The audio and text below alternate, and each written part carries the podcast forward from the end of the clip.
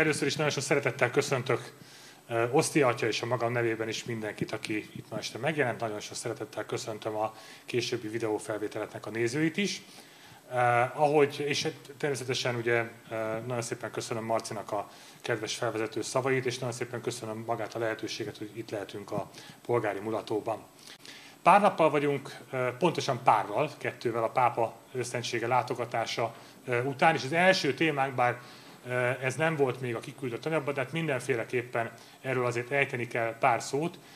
A Szent látogatása, amit nagyon sokan vártunk, aki ugye ott volt, volt lehetőség az eukarisztikus világkongresszuson részt venni a, a misén, amelyet őszentséget celebrált, az már tudta hogy nagyjából, hogy mit vár. Aki nem, az, az a maga elképzelései szerint várta. És hát, drága atyám, hogyha megengeded, akkor először arról kérdeznélek, hogy te mégis, mint egyházfi, mint aki hivatalosan is tudod az egyháznak az álláspontját tolmácsolni, te hogyan fordítod le azokat az üzeneteket, amiket Ferenc pápa itt Magyarországon adott nekünk? Mindenkit köszöntök szeretettel, minden kedves barátomat, koppányt, házigazdánkat is hasonló módon. Olyan nagy dolog a barátság, hogy most már mulatóba járok barátság okán. Szent Atya látogatására térve, ha azt mondom, hogy frenetikus volt, akkor nem árultam el róla semmit. Sokkal inkább illik a jellemzéséhez az, hogy történelmi jelentőségű volt. És ennek nyilván kettős dimenziója van. Egyrészt a spirituális dimenzió, tehát az, hogy a római katolikus anyaszent egyház feje ellátogat Magyarországra, annak üzenetértéke van és számunkra pedig egy nagyon sajátos plusz, hiszen a hitünk szerint, nem árt erről beszélni, hitünk szerint Jézus Krisztus az üdvösségünk sziklája. Az, hogy szikla, ezt már az Ószövetség is használja ezt a fogalmat, Istenre, súr, így hangzik héberül, ez azt jelenti, hogy Isten az üdvösség sziklája. Ő jelent meg Jézusban, aki magára is alkalmazza ezt a hasonlatot, és távozóban Péterre bízza, a Péter nevet ő adta neki, ne felejtsük el, Simonnak, a Péter pedig azt jelenti, Petros azt jelenti, hogy kőszikla. Na most ma is Péter és Péter utóda kőszikla a mi számunkra, azaz Jézusnak a megjelenítője és képviselője. Ha jól értem, akkor az egyházi magyarázat szerint tulajdonképpen, mintha Jézus jönne hozzánk küldöttségbe. Így van, pontosan így van. Így van. Tehát egyrésztről nekünk ezt jelenti. Na de ennek van egy politikai, történelmi, társadalmi jelentősége és jelentése, méghozzá egész Európának, illetve a világnak is üzenettel bír ez. Hiszen úgy jött a Szent Atya, mint a béke követe, és már tudjuk az utózöngéből, hogy valóban ő magára vállalta azt, hogy a világ békét szolgálja közvetítőként, nagyon fontos volt a megjegyzése, hogy a sokat szenvedett ukrán és orosz népért fáj a szíve és imádkozik. Ugye a pápák általában, bocsánatot kérek, ugye én, én nekem három pápát volt szerencsém életem során látni, általában is szokták a, a, a békét. Tehát mindig a világ békéért, a békességért, a egymás szeretetért, hát mi másért, ugye? Hát nyilván ugye a mi vallásunk a szeretet vallása, hát mi másért imádkoznánk. Mennyiben volt ez most más jellegű ez a, ez a békéért való kiállás, atyám, mint, a, mint hogy úgy általában a békét kívánjuk magunknak és egymásnak? Igen. Szent Ágostonnak, ez veszőparipám, meghatározását szoktam idézni, hogy mit jelent a béke, és ő ennek definícióját adja. Azt mondja Ágoston, hogy a béke nem más, mint az isteni rend nyugalma. És az azt jelenti, hogy az Isten terve szerint az emberben meg kell, hogy legyen a kiengesztelődött lelkület. Az a lelkület, amely kiengesztelődött viszonyban van saját magával, az embertársaival és a környezetével. De ennek a rendjét maga Isten határozta meg. Az Isten akarata pedig nem a háború, ahogy Szent Atya fogalmazott, hogy a bölcsőket és nem a sírokat, és sorolta tovább ezeket az ellentét párokat. Tehát nekünk a küldetésünk az, hogy a belső békénket, a rend belső nyugalmát élvezve kisugározzuk magunkból a környezetünkbe is ezt a kiengesztelődött viszony. Tehát az, hogy egy belső isteni rendet kell tartani, és tenni tudunk a közösségben érvényes békéért is, mert hiszen ha magunkból nem mindegy, hogy mit sugárzunk ki, ha ezt a rendet sugározzuk magunk körül, akkor az békességet teremt. Ha már, ha már így a, eljutottunk ide a, a társas viszonyokhoz, akkor vegyük elő, vegyük elő az első témát, ami, ami meg is volt hirdetve, vegyük elő ezt az abortusznak a kérdését.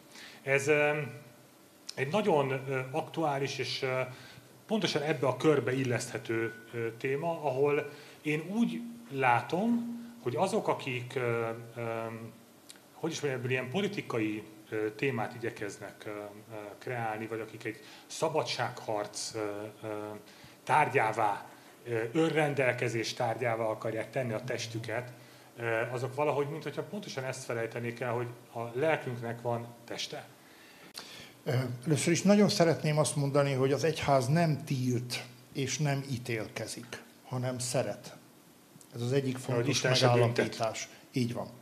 Ez az egyik nagyon fontos megállapítás, mert elhitették a társadalom többségével, hogy ja, ha keresztény, ja, ha pap, ja, ha egyház, akkor az tiltás és ítélkezés. Ha, hogyha azt mondom, vagy azt mondod állításként, hogy mindannyiunk életére törnek, akkor azt fogják mondani, hogy de hát ugyan már, hát ki akar téged megölni? Igen. Igen, tehát számos támadás éri az, mindjárt beszélünk akkor erről tovább. Tehát a kérdés, a kulcskérdés az, hogy mit tartunk az emberi élet kezdeteiről, ez az egyik, és mit tartunk a személyi méltóságról. Hogy mit tartunk a, a kezdete, a személyes élet kezdetéről, az egy természettudományos kérdés. Az nem a hitből fakadó kérdés, és a, a következtetés, vagy a, az ítéletalkotás a kérdéssel kapcsolatban, az nem hitbéli kérdés, az egy természettudományos kérdés elsősorban. Az életvédelem ügye szükségszerűen kell, hogy épüljön a természettudománynak a, a fölismeréseire. Na most mit mond a természettudomány? A genetika, a biológia, az orvoslás, mind a pszichológia, mind állítja azt, hogy a személyes emberi élet a két különböző ivarsejt egyesülésével kezdődik. Ez egy nagyon fontos, alapvető kérdés, az ember és az emberi személy méltósága. Ezt nem csak az élet kezdeteinél kell világosan látnunk, hanem az élet, ugye a földi életünknek a végállomásánál is világosan kell látni, és ha személyes élményt mondjál, én is hadd mondjak egy személyes élményt. Hugom orvos szintén, és édesanyánkat ápoltuk több éven át, aki elvesztette az értelmi képességét. És szépen ápoltuk őt, természetesen nem volt kérdés, és annyira elementáris, közeli élményé vált számomra is az, nem csak elméletileg tudja az ember, hanem a gyakorlatban, hogy ő az én édesanyám. Teljesen mindegy, hogy milyen állapotban van, de ő az én édesanyám. És ettől kezdve nincs kérdés. Ugyanez nyilván az élet kezdeteinél és a földi életünk végállomásánál is ez ugyanúgy érvényes. A másik fontos Jó, szempont... akkor, bocsánat, csak összefoglalva, tehát akkor nincs exkúz. Nincs. Tehát a gyermek, amint megfogant, onnantól kezdve ő, ő van, ő egy élet, amit nem oldhatunk ki. Igen, van kivétel, természetesen, van kivétel. Van kivétel. Ez pedig a gyógyászati abortusz. Ez azt Amikor jelenti... az édesanyát veszélyezteti? Így van. Így van. Tehát mondjuk az édesanyának van három gyermeke, és őket föl kell nevelni, és ő minden bizonyal az orvos tudása szerint meg fog halni, a akkor ebben az a terhesség következtében. következtében. Abban az esetben igen. Tehát van létjogosultsága az abortusznak, ami azért nagyon fontos itt, amire még oda kell figyelnünk, hogy a szándék mi nem az a szándék, hogy kioltsuk a magzat életét. Hanem, hogy megmentsünk Így van. egy életet. Ez nagyon fontos. Tehát a motiváció egy cselekedet megítélésénél az mindig kulcsfontosságú. De atya, hogyha ez egy, ez egy ilyen, ilyen világos helyzet, miért van e, e, ebből ekkora hatalmas vita? Azért, mert az emberi személy méltósága az kérdésessé vált. Elveszett annak az evidenciája, hogy az ember az Isten képe mása, tehát minél inkább az Isten tagadása határozza meg az emberről alkotott fölfogásunkat,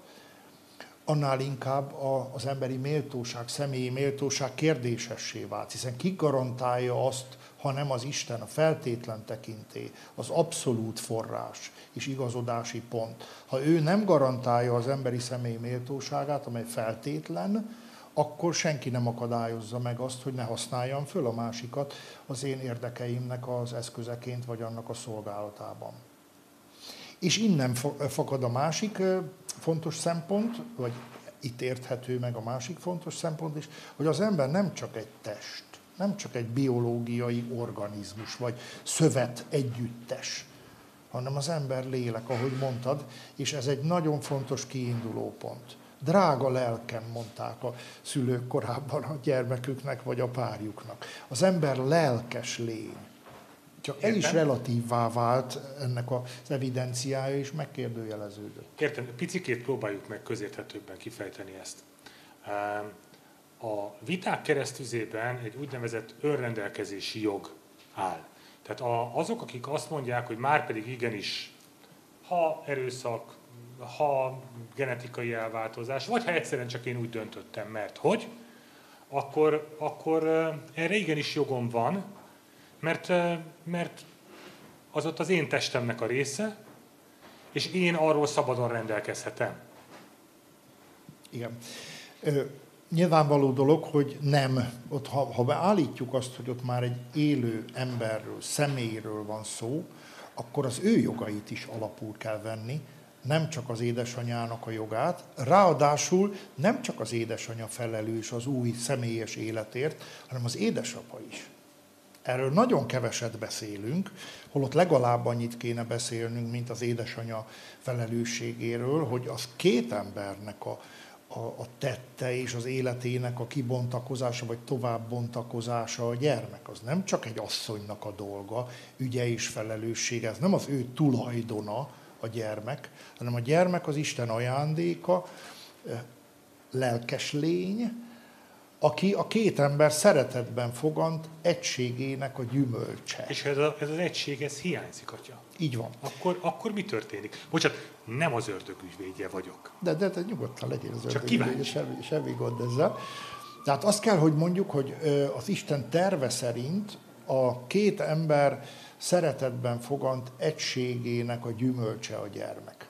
Na most ugye azt látjuk, hogy amivel elrontottuk és elromboltuk és szétromboltuk a természetet, ezért az visszaüt. Profánná tettük, mondjuk Profánná azt. tettük, és ezért ez a megromlott természet, ez a mi emberségünkben, a mi emberi természetünkben is visszaüt. Ezért van az, hogy annyi meddőség mutatkozik ma a, a fiataloknak, a sok-sok fiatalnak az életében, és ez szenvedést okoz. Ez viszont azt a vágyat jeleníti meg fölfokozott módon, hogy gyermeket szeretne, hiszen tudja, hogy a, a, a belé van oltva az a vágy, az élet továbbfakadása, továbbadása iránt. Ha ez nincs meg, akkor ez a vágy az, az kielégítetlen marad. Atyám, egyre több bírálat ér a katolikus egyházat a cölibátus miatt. Azt mondják, hogy azért sem jönnek a fiatalok papnak, bár ugye ilyeneket mondok, azok nem tudják, hogy mi az elhivatás, de mindegy, hagyjuk is. Mert hogy itt van ez a csúnya cölibátus, ami amúgy is egy ilyen idejét múlt rossz intézmény. Bocsánat az éles váltásért, de ugye ez is, egy, ez is egy témánk. Hát te, mint pap, te aztán igazán érintett vagy ugye ebben a kérdésben. Kicsit beszéljünk már erről egy pár szót, világos is már nekem, mi, mi a csuda ez? Tehát most azon kívül ugye azt mondják, hogy azért van az egyházban ugye a papság számára tiltva az, hogy nősüljenek, mert hogy az egyház vagyona nem menjen tovább. Hát jó, ezt mi itt így tudjuk, hogy hülyeség, de azért nem árt elmondani részleteiben is, hogy, hogy miért. Igen. Mit jelent a cölibátus ezek után? Abból kell kiindulnunk, amiről beszéltünk már, hogy az ember vágyó lény. Olyan valaki, aki lelkes lény, és az a lélek a filozófia szerint maga a kapcsolódása, ahogy te említetted nagyon okosan. Vagyis vágyó lény, és ezt a vágyat, ezt valamit kell ezzel kezdeni. Mit kezdünk vele? Ezzel a vágyjal, ami a végtelenbe feszül. Gondoljunk csak a szeretet utáni vágyra. Hát ki az, aki ne igényelné azt, hogy legalább egy valaki legyen, aki engem úgy szeret, ahogy vagyok. És legalább egy valaki legyen olyan, akit én úgy szeretek, feltételek nélkül. Vagy a boldogság utáni vágy. Hát mennyire akarunk boldogok lenni? Hát feltételek nélkül. Teljes mértékben boldogok akarunk lenni. Na, tehát azt szerettem volna csak mondani, hogy az emberben ott van a végtelen vágya háromféle módon kezelte ezt a szellemtörténet, vagy a filozófia történet, vagy a lelkiség története. Ott van az egyik, az a, a keleti filozófia és lelkiség, amelyik azt mondja, hogy öljük ki a vágyat. Teremtsük meg az alfa állapotot, a nyugalmi helyzetet, a nyugalmi állapotot, öljük ki magunkból, és akkor az nem zavaró tényező. Van a nyugati hozzáállás, a mai nyugati, a, tehát az a, az a fajta nyugati, az aktivitást, a, a, a kreativitást, a produkálást, az elvárásokat alapul vevő közelítés, amelyik megpróbálja betömködni ezeket az űröket. Nem tudja elviselni, és ahogy beszéltünk már róla, pótcselekvésekkel próbálja meg azt kitömni. És akkor jönnek a szenvedélybetegségnek a sokféle formái és eszközei. Vagyis az alkohol, a kábítószer, a szexualitás túl hajszolása, vagy dim, vagy a birtoklás diktatúrája, fogyasztás. és a fogyasztás. És akkor van egy harmadik megoldás, ez a keresztény megoldás és javaslat. Ez pedig azt jelenti, hogy afelé tágítjuk ki ezt a vágyat, akitől való az bennünk. Azaz, a végtelen vágya attól az Istentől van bennünk, aki azért ültette ezt belénk, hogy ezeken keresztül is saját maga felé vonzon minket. Hiszen ő a végtelen, ő a célja a vágyainknak, és végső soron csak is benne teljesednek be ezek a vágyak. Ez gyönyörű. Na most, mit kezdünk ezek után ezzel? Mi, keresztények? Nyilván egy részről az Isten felé fordítjuk, másrésztről pedig fordítjuk a felé, akit nekünk ajándékozott a Jóisten, mert őt kell befogadni. Itt még egy nagyon fontos fogalomra hadd térjek ki, ez pedig az engedelmesség. De azt mondjuk, hogy engedelmesség, akkor valami szörnyűség van mögötte. Az. Ám a magyar nyelv tudja ennek a, zseni, a zsenie, tudja ennek a tartalmát. Mit jelent az? Enged ez van a szónak a tövében, gyökében. Ez azt jelenti, hogy teret enged a szívében, az életében a szeretett személynek. Milyen gyönyörű ez. Ezt azért mondtam el, mert hogy ugyanígy vagyunk mi, a papok is, hogy teret engedünk az életünkben, a szívünkben az Istennek, és azzal, hogy lemondunk a vágy kielégítésének természetes, Isten adta módjáról, azzal jelekké válunk mert hogy annak a jelévé válunk, hogy Isten közvetlenül is tudja teljessé tenni az életünket, és tudja betölteni azt a vágyat, ami éppen utána kiállt. Mert hogy a cölibátus állapot a vágyállapot, Isten felé nyitott, jellé válik ilyen módon a cölibátusban élő pap vagy szerzetes, aki annak a bizonságát adja a léténél fogva, hogy Isten képes teljesíteni az életünket közvetlenül is. És akkor nyilvánvalóan meg kell fogalmaznunk, a cölibátus nem természetes állapot, mert hiszen a természet rendje szerint meg kell nősülni és férjhez kell menni, és ha nyilvánvaló, hogy egy férfi ember szívét nem tudja úgy virágba borítani más, mint egy asszony. És fordítva is ez nyilvánvalóan igaz. De ha én erről tudatosan lemondok, méghozzá hívás alapján, akkor az valami magasabb rendűnek a jele és ez éppen az, hogy Isten van, és képes az ember életét teljesíteni. Na és ha már, ha már, a, ha már a hívásnál és a hivatásnál tartunk, ugye említettem, hogy uh, uh, van egy ilyen köztájon forgó uh, elképzelés, ami lehet, hogy igaz is, hogy kevés vagy kevesebb a hivatás, kevés vagy kevesebb a pap, a fiatal pap, és azt is látjuk, hogy viszont ezek között a fiatal vagy fiatalabb papok között. Egyik-másik a hívek megtartása vagy visszaszerzése érdekében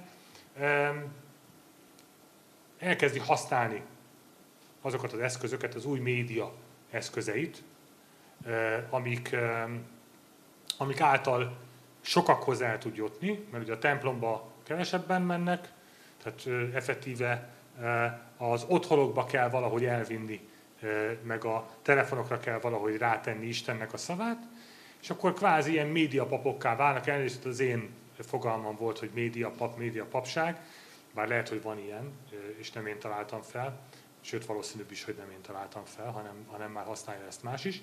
Viszont én azt látom, atya, hogy ezek a médiapapok ezek rendre elbuknak. A papságban buknak el, a papságukba buknak bele, és nem tudnak kiteljesedni magában a hivatásban. Ugye a legutóbbi esetünk szegény hodászatja. Te, mint pap, aki azért mégiscsak belülről látod ezt a hivatást, te hogy látod a médiapapságot, hogy látod a médiapapokat, a személyes tragédiáikat? Hogyan nem leszel te médiapap? Annak ellenére, hogy most a médiában szerepelsz. Igen. Jóisten adjon sok olyan fiatal kollégát, és sok olyan paptestvért, aki tud élni, jól tud élni ezekkel az eszközökkel, hiszen látjuk, statisztika bizonyítja, a valóság talaján kell azért állnunk, hogy milliárdok vannak a 15, éppen most mutatta meg egy kedves barátom a statisztikát, a 15-25 éves korosztálynak a, a milliárdjai tehát több mint egy milliárd emberről van szó, egyszerűen a TikTokon és egyéb más platformokon él. Tehát nem csak arról van szó, hogy ezen keresztül informálódik, hanem arról van szó, hogy azon tölti a napjának a nagyobb részét. Következésképpen, ha el akarjuk valahogy juttatni az üzenetünket hozzájuk, akkor fönt kell lenni, ott kell lenni ezeken a platformokon. Ez egy nagy feladat, ez egy egészen új kihívás, amire a Szent Atya egyébként, amikor a papsággal találkozott és hozzánk szólt, akkor erre külön fölhívta a figyelmet. Hogy komolyan kell vennünk az idők jeleit, komolyan kell vennünk azokat a feladatokat és kihívásokat, amelyekre jó választ kell adni. Nyilvánvalóan ez egy olyan kihívás, amivel én már nagyon nehezen tudok megbírkózni, de hát adjon a jó Isten sok és olyan vagy, fiatal... És éppen birkózol vele. Birkózom, birkózó, igen. Adjon a jó Isten sok fiatal kollégát, akik ehhez már úgy értenek, hogy belenőttek. Na ez az egyik dolog. A másik, hogy mi a kísértés, vagy mi a sokszor a, akár a bukásnak az oka. Nem szabad elfelejteni a sorrendet. Mi valakit hirdetünk, és valakit képviselünk, nem magunkat. És ha elkötelezettek vagyunk ahhoz, akit képviselünk, és nem magunkat képviseljük, akkor ott a dolgok helyükön maradnak. Ha megfordul, vagy elcsúszik a súlypont, és én válok média szereplővé, na ott csúszhat el, és ott bukhat az illető. Akkor, amikor mi erről beszélgettünk, mert mi erről már beszélgettünk, elnézést kérek, atyával, akkor mondtál nekem egy nagyon érdekes dolgot.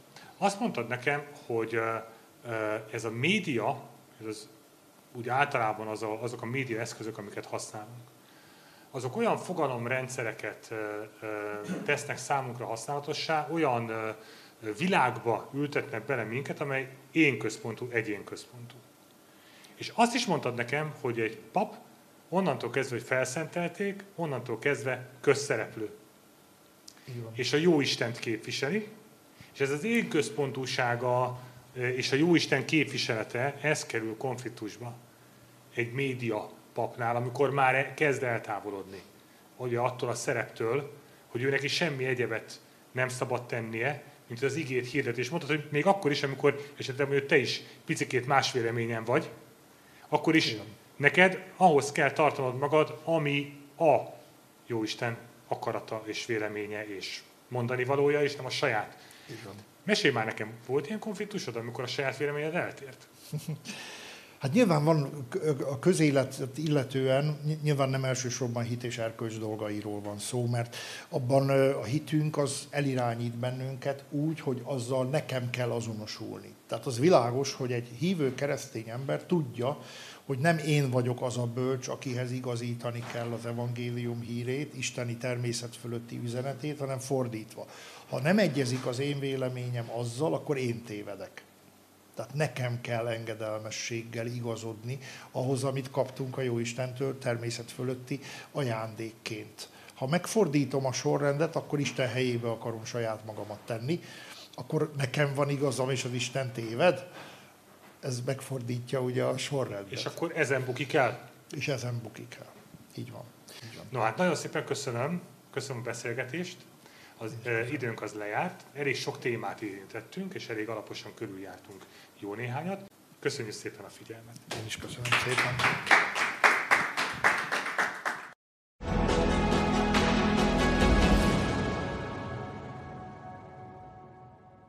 Műsorunkat támogatta a Hungaro Consulting.